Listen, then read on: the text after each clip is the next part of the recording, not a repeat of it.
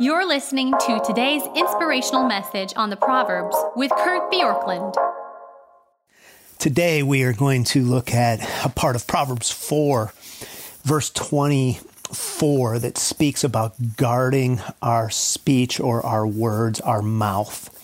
Proverbs 4:24 says, "Put away from you crooked speech and put devious talk far from you." Proverbs actually has a lot to say about the tongue, about our words. Proverbs 15:1 says a soft answer turns away wrath, but a harsh word stir up anger. Proverbs 10:19 says when words are many, transgression is not lacking, but whoever restrains his lips is prudent. And Proverbs 17, 27 and 28 says, Whoever restrains his word has knowledge. Even a fool who keeps silent is considered wise. When he closes his lips, he is deemed intelligent. It's been my observation that more difficult situations are created, more pain is caused by words that people say than probably any other single cause. Certainly, this includes harm to relationships as well. And it includes social media posts, emails, text messages. And Proverbs teaches us really simply that our words will either add good things to our lives or bring hardship to our lives. And so today, as we look at just this idea of guarding our mouth, I want to, from the couple verses I just read, give you three principles the first, or three exhortations really from Proverbs. The first is to guard the purity of your words. And that's what we see here in Proverbs 4, verse 24. Put away from you crooked speech and devious talk. And this implies that these words aren't wholesome, that they aren't true. The New Testament echoes the same idea in Ephesians 4:29.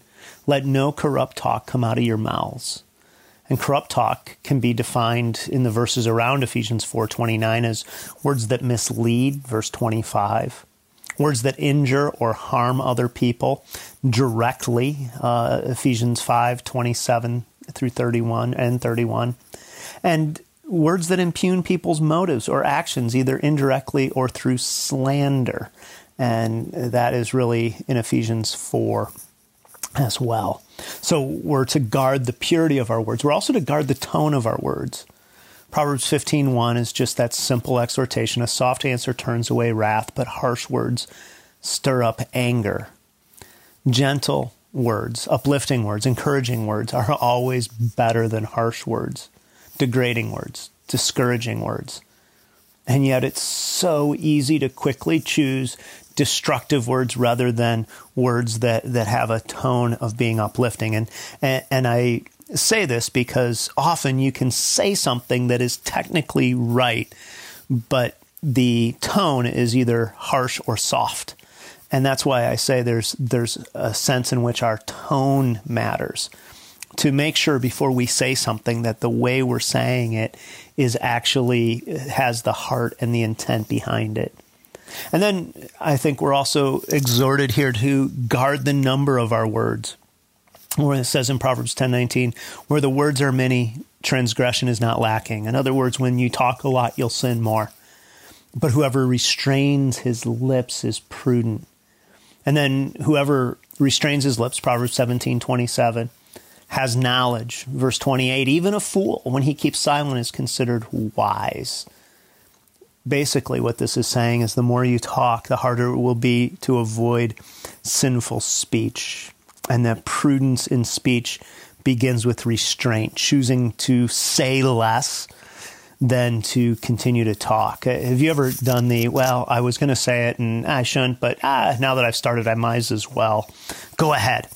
Well, when you say that, in essence, what you're doing is you're choosing to talk more and the likelihood of words that are not edifying, wholesome, uplifting actually grows. Now, our words ultimately reveal what's in our heart. Matthew 7 6 teaches us this. So, ultimately, guarding your heart is how you guard your mouth, and that will come from loving Jesus above all else. But it's also true that when this text, verse 24 of Proverbs 4 says, put away crooked speech from your mouths, that it is implying this idea that you can choose to guard your words, that sometimes it although it reveals your heart it can also be something that you choose to say i'm going to even if my heart wants to say something but i know it's not helpful choose not to say it or to create a challenge around what i say. And so today the simple idea is that i will guard my words with great vigilance. Thanks for joining us here today there's a lot of great content to explore on Orchard Hill Plus and on the Orchard Hill main feed from the weekend. Have a great day.